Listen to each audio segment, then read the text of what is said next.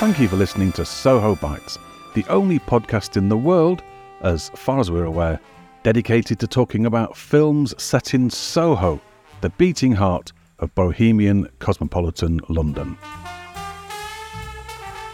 If you would like to support the show, you can do this in the form of a star rating or review at sohobitespodcast.com forward slash review. Or if you'd like to put a small amount of money where your mouth is, you can do that at sohobitespodcast.com forward slash donate.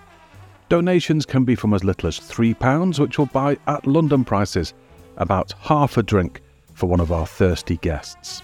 You may hear some different URLs in the upcoming episode, but by far the easiest way is to follow one of those links. They are again sohobitespodcast.com forward slash review and sohobitespodcast.com forward slash donate. Thank you for your continued support and enjoy the episode.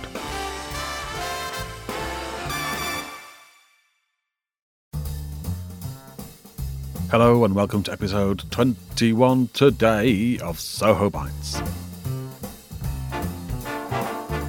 Soho Bites is the podcast in which we talk to people who love Soho and people who love film. My name is Dominic DeLargy, and I am your host for another 40 minutes or so of waffly old stuff about Soho, the beating heart of cosmopolitan bohemian London, and the films that are set there. This is something of a butcher's themed episode, and I don't mean I'm going to spend the time complaining about the loss of all those traditional Soho family businesses like butchers, bakers, and violin makers. The butchers I'm talking about was one of the many, many companies based in Soho who serviced the film industry. Butchers Film Services, for that was their name, were based on Wardour Street. Where else? In the first half of the show, I'll be chatting to Dr. Laura Mayne from Hull University about their long history.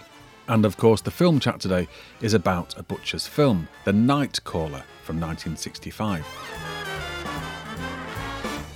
Something of an oddity, this film, perhaps the only Soho based science fiction film, unless you know of others. It has a strong cast and an interesting premise, so it's strange that it's not more well known. To talk about The Night Caller, I'll be joined by the host of the Film Guff and Here Lies Amicus podcasts, Kevin Moore. Stay tuned until the second half of the show for more. More. Kevin Moore.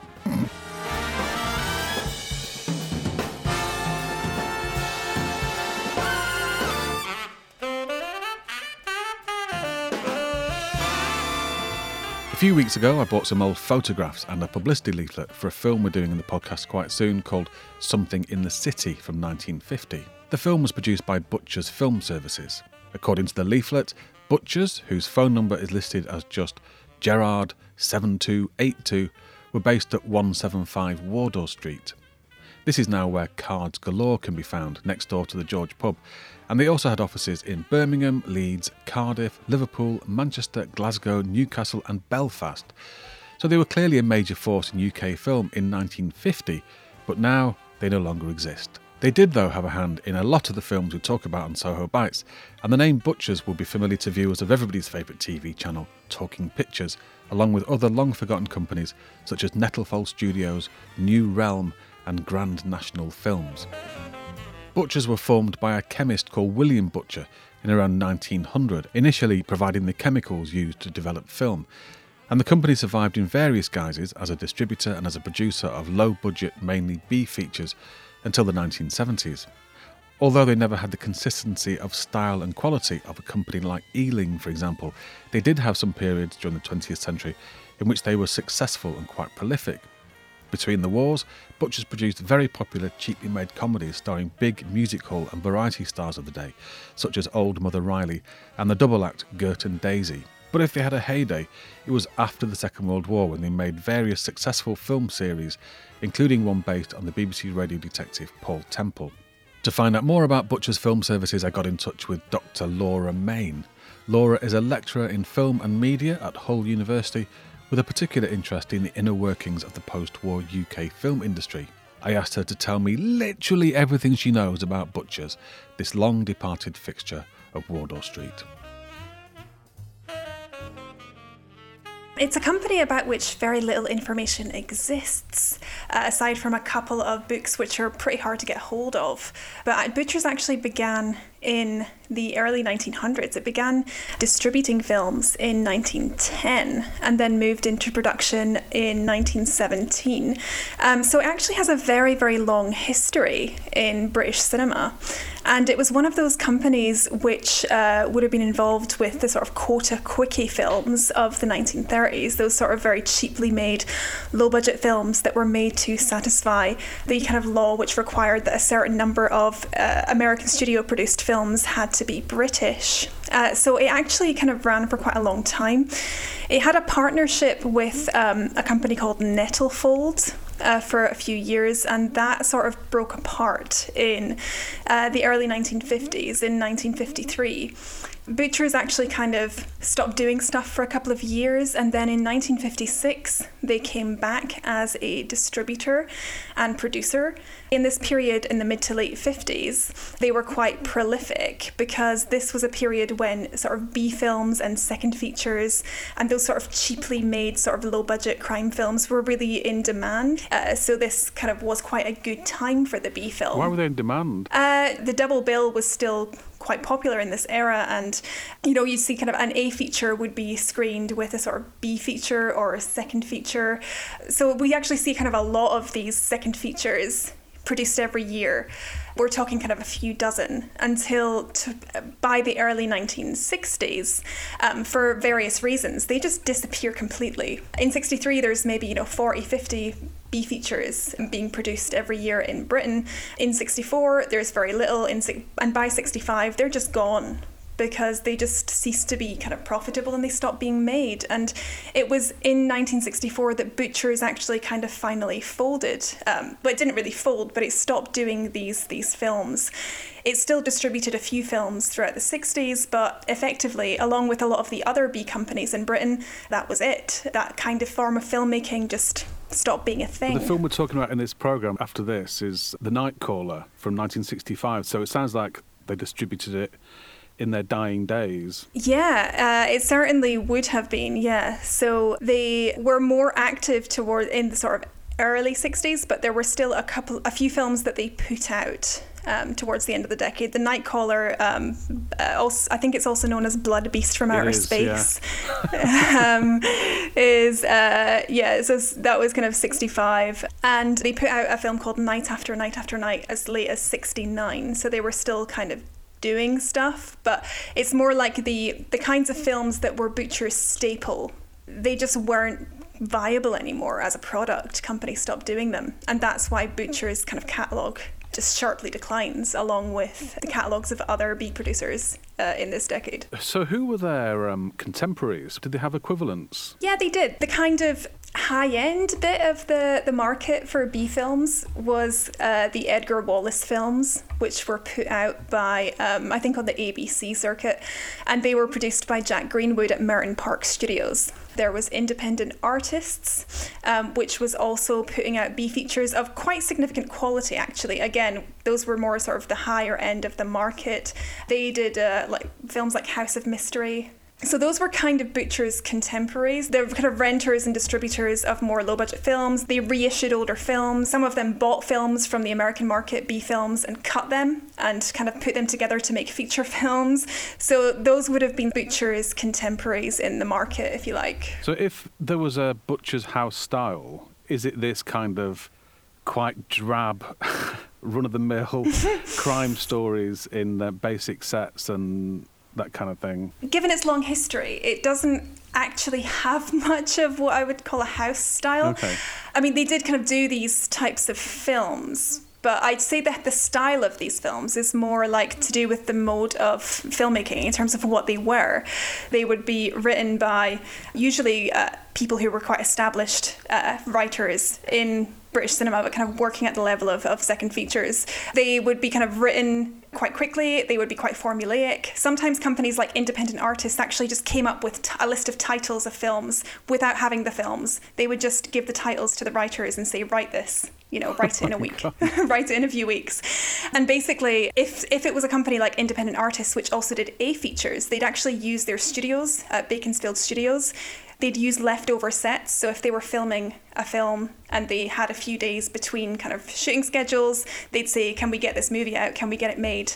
I did hear of one by the Danzigers. So uh, that's another kind of contemporary of Butcher's uh, distributors, would be the Danzigers or Danzigers. I'm not sure how to pronounce it. I heard they turned around productions in 10 days, which is pretty incredible. Right. So it's like the mode of production is okay, written really quickly, written in a formulaic way. Um, we're basically using what we have as cheaply as possible if we can reuse props from other productions, all the all the better. If we've got technical hands uh, sitting around on in the studio who um, don't have anything to do, give them something to do. So that's kind of how these types of films were made. They're basically the successors to or continuation of the the cheap quota quickies of the 30s. Um, so overwhelmingly, they tend to be black and white crime films and crime thrillers. It's always struck me as quite weird that in the UK film industry you have these studios on the outskirts of London, like Pinewood, Shepperton, Walton on Thames, and then all of the kind of post production and all the kind of distribution offices, and all those people, like, they're all based in Soho. Why Soho? Why not a little village of offices like in Hollywood? You know, a company will be all part of the same sort of campus. I've never quite known why it is that Soho is the centre of the film industry. Why a company like Butchers because they had offices in Belfast and Liverpool and Leeds, all these places. Why also? Why their headquarters in Soho? You know what? I don't know. No, I, you know what? I, just I asked to everybody, and nobody knows why. I mean, the film industry is uh, still is really all based around kind of networking, and partly that's to do with location. So it's about who you know and the contacts that you have. And there's always been a kind of cluster, a Soho cluster of film companies. It's kind of partly to do with how the industry works in terms of knowing people, getting people to do stuff, like the informal nature of how productions come together, being able to get hold of equipment, equipment and uh, facilities and stuff. So there's kind of like a that location element of it is important. As for why it started or how it started, I'm I can't uh, tell you. I don't when know. When I spoke to um, Adrian a few episodes ago about EJ Fancey, mm. who was a film producer and a, and a distributor and a, a massive crook it was perfect place for him to be in because he was rubbing shoulders with gangsters and and his kind of slightly sharp practices could go. It's you know it's the wild west in a way. Soho. There's no kind mm. of the police don't get involved because they're all paid off. I don't. I, I'm not. I'm not suggesting that butchers were a dodgy company, but I think the film industry does kind of cut corners and everything's so up to the wire. Mm. I think there is always an element of just like if we can get away with it, and that and Soho is the place where you can get away with stuff. Yeah, definite sense of that, and especially among the sort of renters and distributors who were essentially just hustling a lot of the time. And you know if you're making such cheap productions anyway like there's there's like kind of uh, stories about people making making films in Soho hanging out the back of vans with cameras to get footage that they don't have permission to get. And it's kind of done on the fly it's done off the cuff. The people who ran these companies uh, these producers may also have had interests in a strip club or a theatre they may have run sex shows. They may have used people in their shows, in their films. So there's a kind of link between the seedy underground nature of Soho and these kinds of films. Yeah. Um, so that's quite an interesting thing to explore too. How would you set up as a distributor? Or, I mean, how would you get a toehold in the industry in Soho back in those days? What would usually happen was a distributor would kind of um, get the rights to distribute a film to a number of cinema chains. Um, depending on kind of their contacts. So like Butcher's films might have been distributed to like specific sort of smaller independent cinema chains around the country. It was it was quite a big deal to get your film on one of the major circuits. Like it was only a, a limited number of films would have gone to those major circuits, rank in ABC every year. So that was a huge deal and you'd, you'd recoup a lot of money from that because you know but otherwise you'd have to just make the money where you could. And would you get bundled up with another film? You say tell you what this is your package. It's the sound of music and cover girl killer. Not that they would pair those two together but would, would, it be a kind of um, no definitely not. I get the impression when i read some stuff that cinemas would be forced to take films they didn't want to necessarily take. Distributors mm. would be pushing out films because they had to do a certain number of this sort of type of film.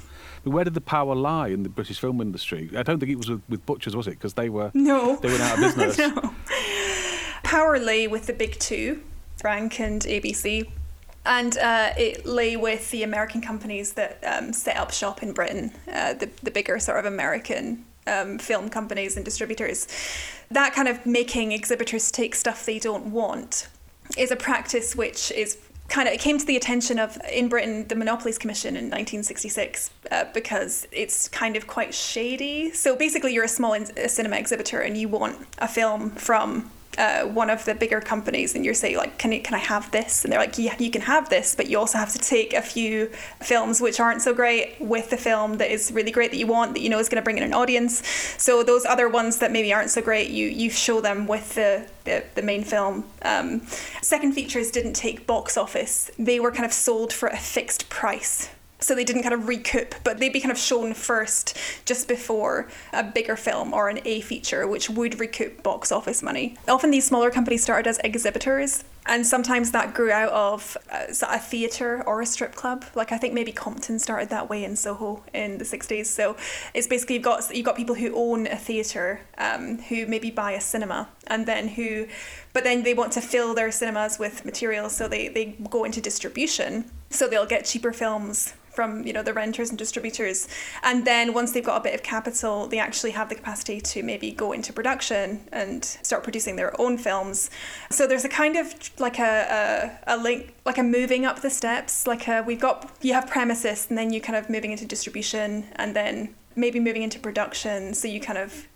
uh, yeah, yeah. get get a foothold, you know, start a company that's a production and distributor that way. Um, so Compton did that, um, and there are probably a couple of other companies that kind of did it that way as well. I can't remember off the top of my head. Um, but that's quite an interesting, like, because so, so, like, the Soho place is quite important. Uh, like the premises of Soho. It's a place of venues, isn't it? I mean, the mm. West End in general has got lots of theatres and. Yeah, it's interesting. I mean, I know that the first um, silent film producers set up on Wardour Street in like 1908 or something.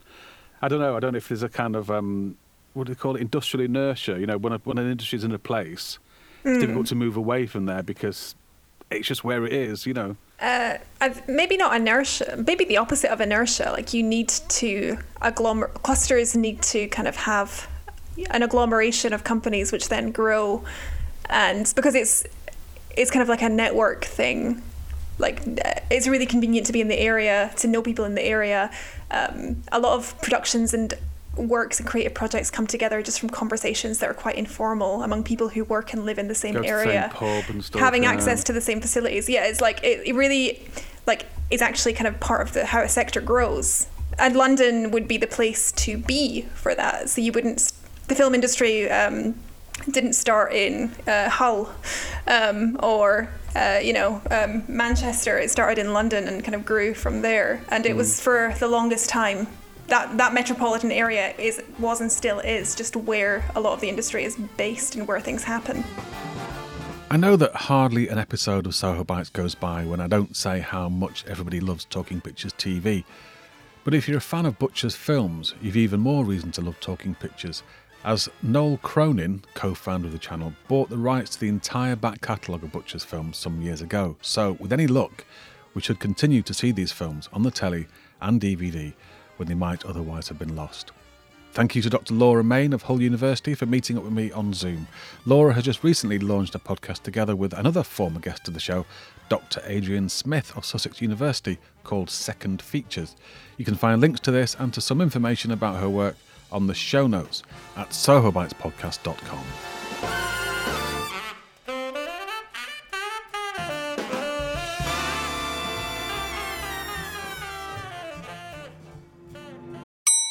Hello, this is what's known as a mid roll ad. It's one of those annoying interruptions that's inserted retrospectively at just the wrong point. And the reason for it is that Soho Bites takes up hours of time every month, and I'm hoping you might be able to support the show. There are two ways you can do this. One is for free, and it's to leave the show a star rating or kind review. You can do that at sohobitespodcast.com forward slash review or if you'd like to assist financially to help cover our costs, you can do that at sohobitespodcast.com forward slash donate. Thank you very much. Apologies for the interruption and back to the episode.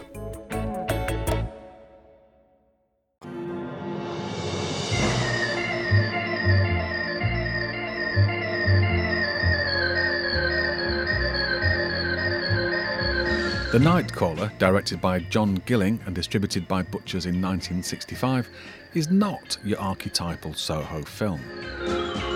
For a start, the first half of the film is set somewhere in the English countryside and it only shifts its centre of gravity to London at the halfway point of the film. In fact, there are two distinct halves to The Night Caller. The first half is all science fictiony and centres on a secret government research facility called Fouldesley Park. It's in one of the Fouldesley Park labs that we first meet our crack team of three scientists Dr. Morley, played by the patrician yet cuddly Maurice Denham, Dr. Jack Costain, played by American import John Saxon, and Anne Barlow, played by Patricia Haines. Working, as far as we can tell, with only pencils and a high school oscilloscope, the team discover, in the opening moments of the film, an unidentified flying object hurtling towards Earth at great speed. When the mysterious projectile is recovered in open countryside just outside Ascot, according to ReelStreets.com, our heroes are puzzled to discover that it's not a huge asteroid or a spaceship, as their instruments had suggested, rather, it's just a white sphere, not much bigger than a pumpkin. After some funny goings on and some extraterrestrial shenanigans, we wave goodbye to nearly every character we've met in the first half of the film and jump ahead four weeks where we find ourselves in London's bustling West End. Here we meet a new cast of characters and soon learn that young women have been disappearing all over London and that this is somehow connected to the strange events out at Fouldesley Park. Enter Detective Superintendent Hartley of Scotland Yard, a dedicated but world weary copper, played in what is, for my money, the film's standout performance by Alfred Burke. Working with Dr. Jack Costain, the only character from the first half of the film to make much of an appearance in the second, they soon established that the missing women all have one thing in common. They were all aspiring models and had answered a classified ad in a magazine called Bikini Girl. If you've seen Cover Girl Killer, another 1960s Butcher's films which we covered on episode 17 of Soho Bites, you may notice a similarity between the two films, which is that in both, victims are identified and captured through their association with a fictional, rather fruity, top shelf magazine. We also learn, thanks to some diligent coppering, that the fiendish scheme is being run by an extremely tall, extremely mysterious man. His face is always obscured and he's rented a suite of offices in Soho, but chooses to have his Bikini Girl applications sent to a mail receiving service based in a Soho mucky bookshop. But who, or maybe what, is this mysterious stranger?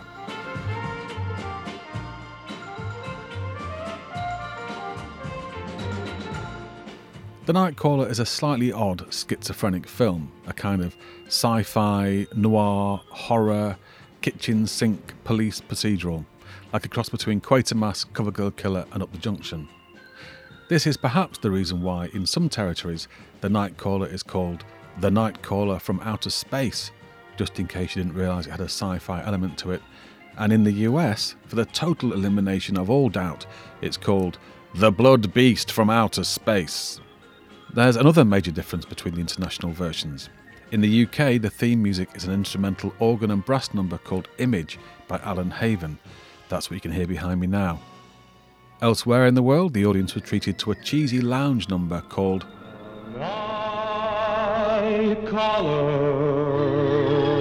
sung by Mark Richardson. What puts The Nightcaller in a league above many other low budget films of the time, though, is its cast.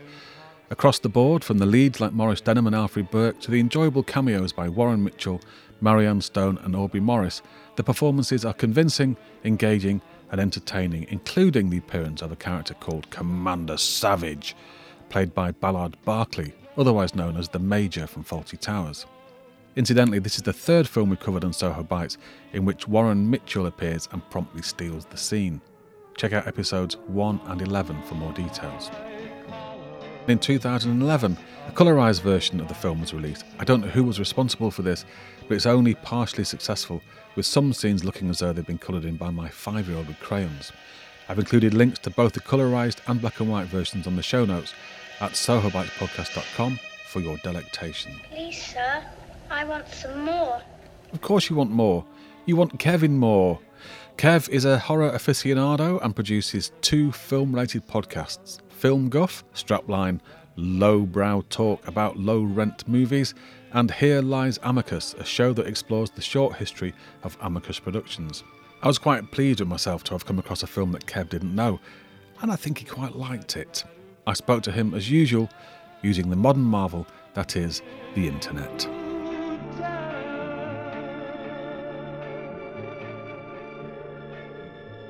Give us a run through of the premise of this film. I mean, it's, it's very much, as they say, a film of two halves, isn't it? Very much so, yeah. It's basically a mutant humanoid that comes from outer space to kidnap young Earth females for the first half. Then the second half, you have the flip of it where you've got a police procedural where you've got people looking for missing persons. So the first half is is set mostly in this government research facility, Shepperton Studios. Shepperton Studios, otherwise known as. I mean, they, they, didn't do much, did they? Really, at all? They, I suppose they just took a few signs down and, um, yeah, you know, made sure that no extras in 19th century costumes wandered by, and that was it. Pretty much, yeah.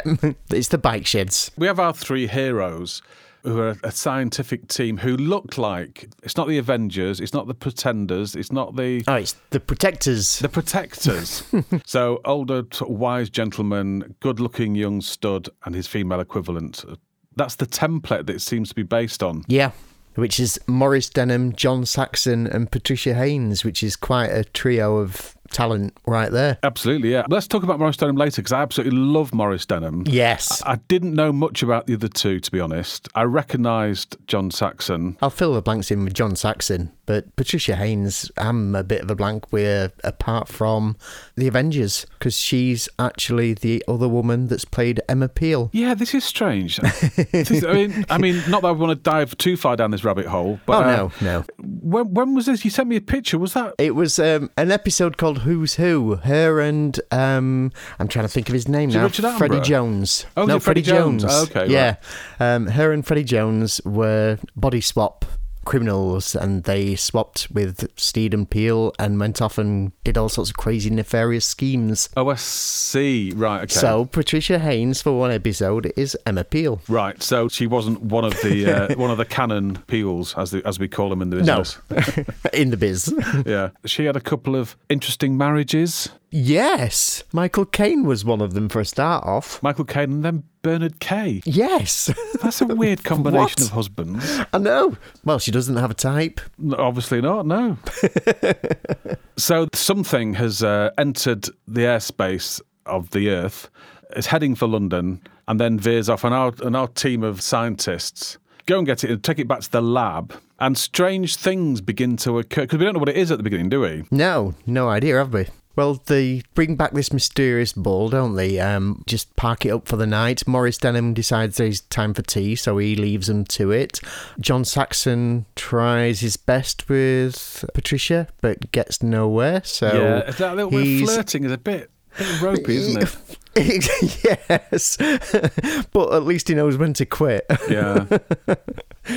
so they're, they're kind of left with this ball. He decides to call it a night as well because obviously he's getting nowhere. Patricia's left alone in a darkened room with this object while she's trying to type. And then we get a mysterious presence turn up with a what looks like a, a very ropey marigold glove. Yeah, that's all we see to begin with, isn't it? It just this hand comes round. As as somebody who's not massively versed in the sci-fi and uh, horror genres. I'm never quite sure how revolutionary these concepts are that are being discussed in um, science fiction films.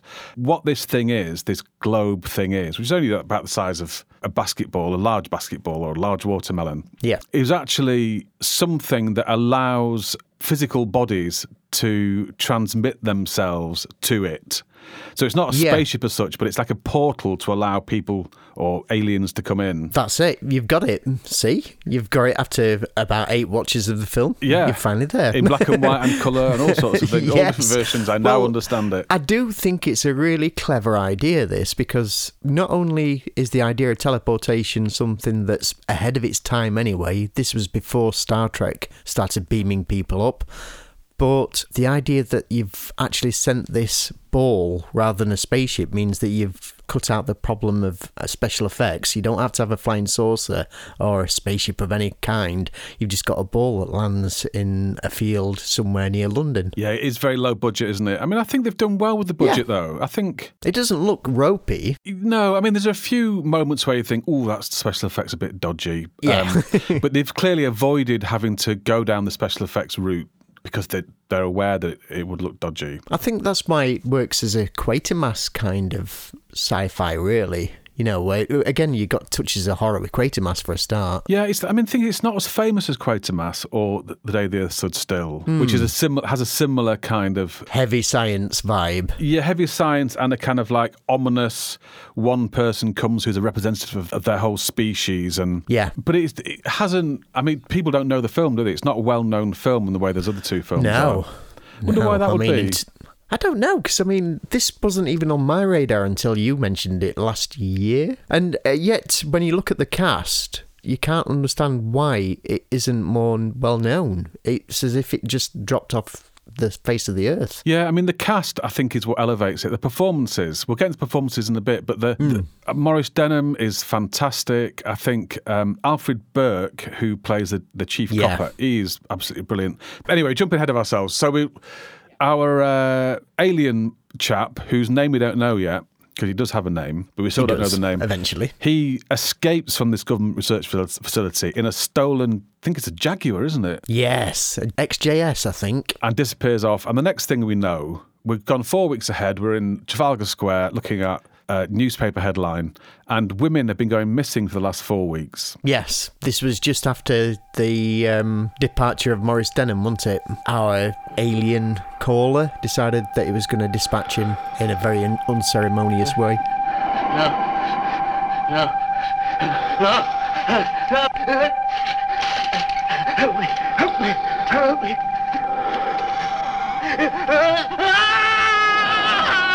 Poor old Maurice. Yeah. Not quite sure how that happens. No, it's still kind of mystical, even though we've seen it so many times. Yeah. But it does kind of pave the way for a bit more action, and rather than three scientists stood about spouting gobbledygook that nobody understands. Well, as far as I can tell, it's an energy valve of complex and fantastic ingenuity. It's so complex we can only theorize. It's quite beyond my knowledge. It works as a powerful oscillator on the bench circuits. It responds to stimuli throughout the electromagnetic spectrum. Throughout the spectrum. But how does it maintain equilibrium? Well, at the moment, I can only suggest that the selenium shell acts as a thermionic buffer. So we gather that these missing girls are something to do with the escape from the research facility, but we're not completely clear how that is established. No, I mean, we've kind of skipped forward four weeks. We're told this by the newspaper headlines, you know, that it's four weeks since this alien landed on Earth, and why that's actually in the papers, I don't know. Well, I think John Saxon's character does say later when he's talking to the police, "I had to go to the press with it." So I think he's abs- he's he's blown the um, the story. He's a very unprofessional scientist. In fact, he's not a very scientisty kind of scientist anyway, is he? No, he's too he's Um, too good looking. He's too smouldering to be a scientist. Absolutely, yes. I mean, let's face it, he, he's pretty much known for going off on flights of fancy already. The first time they actually go to the ball, he says that, oh, it's been landed on Earth by some something inhuman. And then, of course, the first time he talks to our copper, uh, the first thing he says is, oh, missing girls must be aliens. Yeah. Can't be some dodgy bloke just hanging around Soho then. No, got to be aliens. That's the conclusion I'd jump to if I was a if I was a Absolutely, yeah. Could you explain how these girls have been going missing? Because we, we discover bit by bit, oh, don't we, over the uh, over the course of the through- second half of the film. through the small ads. Now, this is an odd leap anyway because the time doesn't work here because the alien has come down and managed to sort out um an office in Soho. A big office, yeah, with sliding Uh, doors. yeah, and to put adverts in Bikini Girl or whatever it is and get 200 responses. So you think, well, that's going to take a, a good few weeks anyway. Yeah, But having a phone line installed Yes, prior to 1980 yes. took weeks. yeah, you got no chance. um, he sets up this PO box anyway and gets girls to go in to do some glamour shots for Bikini Girl. One of the girls that disappears, there's a young chap that's decided to collect car registration numbers. So they actually track this to, shall we say his name? We could say his name, yeah. Shall we say his name? Yeah. Yeah, Medra. We can say the name because Medra is the title of the film in certain territories. It is, yes. Well, uh, well uh, Madra in uh, Italy, El Tiro di Londra. I think I'll have to uh, refer to Google Translate to find out what that means. Yeah. it sounds really complicated to me. I, I will never be able to figure that out. Yeah, but Medra. What actually is this ruse? How does it work? Well, he's using these 3D photos into that nobody's ever seen before. He's been taking these photos of these girls, and he actually has one delivered to one of our intended victims, doesn't he? Yeah, the picture seems to be. It kicks into life at some point. It, uh, it starts to light up and everything, and that Yeah. then hypnotizes them or something. Then they have to just get up and go to Medra or something. Yeah, so it's a 3D mind control picture. Yeah, it doesn't quite add up, but I mean, what you don't expect it to be scientifically accurate. Do you, what is your? I don't do star ratings on this program, but uh, what would your star rating be out of uh, out of uh, thirteen? No, out of out, out, out of seven.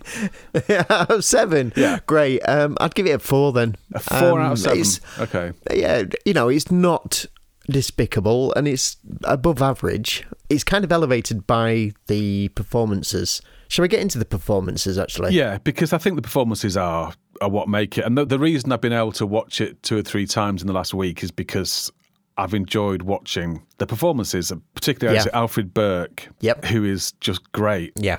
He's he's brilliant in um, Public Eye that I've been watching on Talking Pictures. Yeah, it's really good, isn't it? I'd never heard of it until they started showing it, and I've got kind of hooked on it. Yeah, and he, I mean, he, he's perfectly suited to the character in that and in this film. Yeah. he's got this world weary outlook on life, and he's he looks sort of downtrodden, and I think he's my particular favourite. Yeah. Do you have any? Are there any high points for you performance wise? My high points have to be uh, Warren Mitchell and um, Marianne Stone. Yeah. Because those two, as the parents of the daughter that's gone missing, they were brilliant. And- Marianne Stone, I thought, she looks kind of familiar. I'm not surprised. She's in 11 Carry On films for a start off. She does look familiar. I, can sort of see her in a nurse's outfit somehow. Yes, well, she's in Carry On Nurse. She's Right, actually one of the main nurses um, in that one. But as well as that, she's right through the sort of 70s and 80s. I looked at it, she's like done 269 entries on IMDb. And it was That like, is a lot of God, films. You're more prolific than anybody else on this film put together. Yeah. Jean went out about seven o'clock that night. Said she'd be back about eleven. Eleven. yeah, they had this lovely conversation with the police, with Alfred She's Burke. got her own front door Yeah, key. she's of got her own. key. where they're overlapping each other and that kind of thing, and um, lots of kind of uh, asides to one another and asides to the police. and everything. It's a lovely little scene. They make it really believable, though, don't they? Because Yeah. like they'll go, no, it was definitely Thursday because that was my lodge night, and she's like, oh yes, definitely, and it really feels like these are real people. I wonder if they just said, "Tell you what, go away. Here's a rough version of the script. You go away, work it out amongst yourselves." And Yeah. and they come up with this lovely little scene, and then it does a wibbly wobbly into a flashback. Yeah. and the way it does that is really nice as well. The camera's sort of the camera's very fluid throughout. I think it's one night last particularly in the second half. Yes, lovely kind of handheld camera, and it goes. Well, it was last Thursday, and there I was, and da, da, da, da. and then the camera sort of goes to the net curtains. The lights go down, almost in a sort of theatrical way, and then it zooms back out again, and she is by herself in the room, and they've gone back to the previous Thursday. Who is that? What is it? What, what do you want? There's a superb single scene. An actor called Aubrey Morris Yep. plays a pawn shop proprietor. He's fantastic in that scene. he is. He's obviously gay. He actually mentions that he's not really noticed the girls that much, but he's noticed the police detective that's in front of him. Yeah. Um, and you think, well, this is quite brave because this is still when it was illegal. I mean, obviously, it was a lot more public than it had been, but it was still frowned upon. Maybe this is possibly why the film didn't succeed. I'm not sure. It's not particularly um, positive portrayal of the um, No, definitely community. not. no, definitely not. It's very John Inman. Oh, I'm so sorry, Inspector. Did I frighten you? Superintendent, no, you didn't. Oh, congratulations. It's some years since we last met, isn't it? Yes, it is. Six months for living off the proceeds, wasn't it? Mm-hmm. They have history, Alfred Burke's character and Aubrey Morris's character, because Yes, he, that he nicked him great. for what was it for? Did, immoral earn, living off immoral earnings or something. Yes, that was it. Yeah, he'd already done his time for that. He says so. That's it. So now he'd come back to run this, this porn shop with no porn in it. Yes, it was empty apart from a copy of Playboy. They do this kind of cat and mouse thing where they're sort of talking to each other through the shelves. Yeah, the empty shelves. And he obviously has this sideline, which is as a PO box Yeah. receiving place For Medra. for Medra. In those days, if you wanted to receive some specialist material, you probably wouldn't want to have it delivered to your home in um, Basingstoke, where your wife might find it. Or you're Exactly. at the office. So you have these PO boxes, uh, lots of which are based in Soho. I suppose I've seen this mirror about a dozen times. Each time I've seen him, he seems sort of weird. No, I know. Sounds crazy. I think he wore a mask.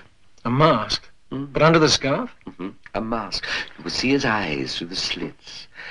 Aubrey Morris has a great line in it where he actually says, But if you don't do business with peculiar people, you don't do business around here at all. In this part of the world. Yes.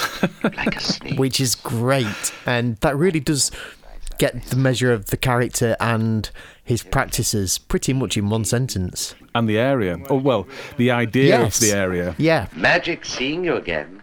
Should we talk about Ballard Berkeley? Yes. Now he's um, more known as the Major in Fawlty Towers. Yeah. And he's pretty much the same Ballard Berkeley as in this film. And you think, has he ever done anything else? I don't remember seeing anything else. I think the difference between his performance in this film and in Fawlty Towers is I think his moustache is a bit bushier.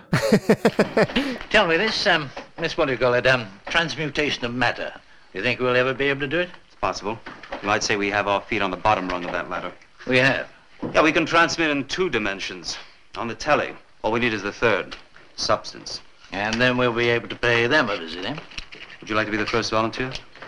No bloody fear. The John Saxon character, he's the thread that runs all the way through it, and it's clearly is that thing that used to happen quite a lot of getting an American star in to Yeah. you know into British films. And he plays British as well, which is odd. Yes. Um, it was really strange hearing him say telly. Yeah, yeah, he did say telly, didn't he? Yeah. But you said John Saxon is he's a bit of a horror staple, isn't he? Absolutely, yeah. During the 50s, he was signed to Universal and he was on a $225 a week retainer and he had a pretty decent contract. And he was a heartthrob, he was a teen heartthrob. And they pretty much farmed him up against some of the greats, some of the big names. You know, um, he's played against Audrey Hepburn, he's played with Marlon Brando. And yet, they really couldn't do much with him. Uh, Universal actually cancelled his contract in the end um, because they said that he looked too ethnic because he's actually Italian American, Okay. which is why he then goes, fair enough. Um, I wanted to do character stuff really anyway. Is this before or after Nightcaller? Oh, this was well, well before. It was late 50s. It might have been early, early 60s, actually, because he was in 1962's The Girl Who Knew Too Much, Okay. which is Mario Bava's first Giallo. He's gone over to Italy to do character pieces because he's not only is he fluent in English, he's also fluent in Spanish and Italian. Because he's got none of this luggage over there of being this teen heartthrob, he's able to get really decent roles, and he sort of ends up being the police detective for a lot of films. And this is something that carried on throughout, even through to Nightmare on Elm Street in the uh, 80s. He turns up in that as a detective again. He's a, a name that's known to genre film. He does, I think, possibly his biggest film is Enter the Dragon Right. with um, Bruce Lee. Did he have that kind of genre cult edge to his image before he made this? By the time he got to this, yes, he'd started to get that genre cult thing because his first three pictures in Italy were all pretty much solid cult picks, and he was doing some really decent roles in those. So you could see why they picked him for this, but I'm, trying to find out why he ended up going from Italy to Britain because there's one picture that he does for John Huston but that's back over in the States, and that's a few months before they started filming this. Right. So he's globetrotting all over the place. And then he goes back to Italy after this. It feels like it's not a particularly good vehicle for. He obviously has talent. Maybe he was just trying it. Maybe he was just giving it a shot. Yeah. You often have that. I mean, it still happens now. Stick an American name in a British film to give Yeah. it an international appeal. There is that international element to this, which is uh, has often happened again in in, that, in this era. It was based on a book called The Night Callers. The film is called The Night Caller, sometimes The Night Caller from Outer Space, but in America, it has this ridiculous title. Yes, the blood beast from outer space. I think to call it Blood Beast from Outer Space does bring to mind those teenage screamers in big Cadillacs, Yeah. and it's Driving not that sort of film. Driving movies, yeah, it's not that sort of film Mm. at all. There are two versions of the theme music as well, isn't there? yeah, I, I quite liked the crooner version. I know you think it's a bit cheesy, but I kind of liked it. I think. Well, I think both cheesy. I think both versions of the music are cheesy. Yeah. The instrumental thing, I always think sounds like something from the two Ronnies. You know, Yeah. like the Mars bar thing. Uh, whereas the vocal version, if you like, sounds like a cheap Bobby Darin, you know, Woolworths version.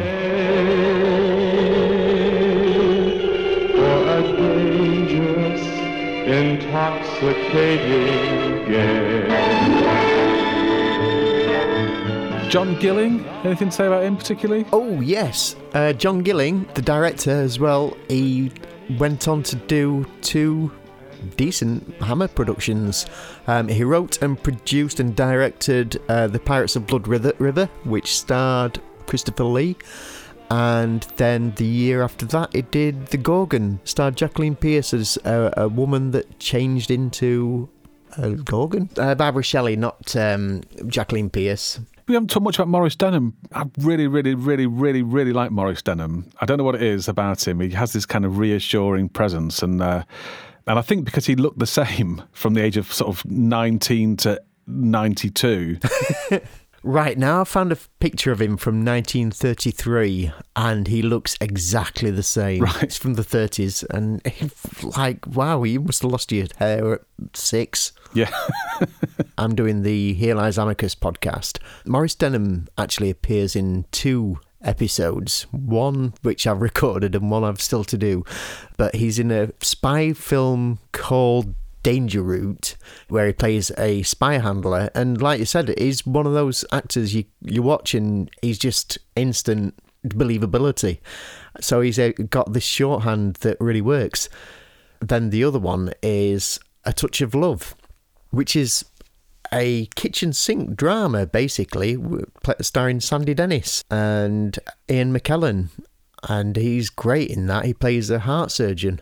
and these Amicus films are they? Yeah, yeah. I thought Amicus was all horror films. Ah, very surprising. They're also all over the place. I did read a review of the film that said it feels, you know, it's mid 60s. It feels more 50s than 60s. And it felt that to me in a way. The squaddies are all these kind of national servicemen in a way. You know what yeah, I mean? yeah, very carry on sergeant. Yeah, and not. I mean, it's difficult to tell looking back because it's over 60 years ago, but I wonder if it felt old fashioned at the time. Probably because I mean that kind of sci-fi was pretty much dated by the mid '60s. You know, we'd already had real wonderful Technicolor things for a start off. Yeah.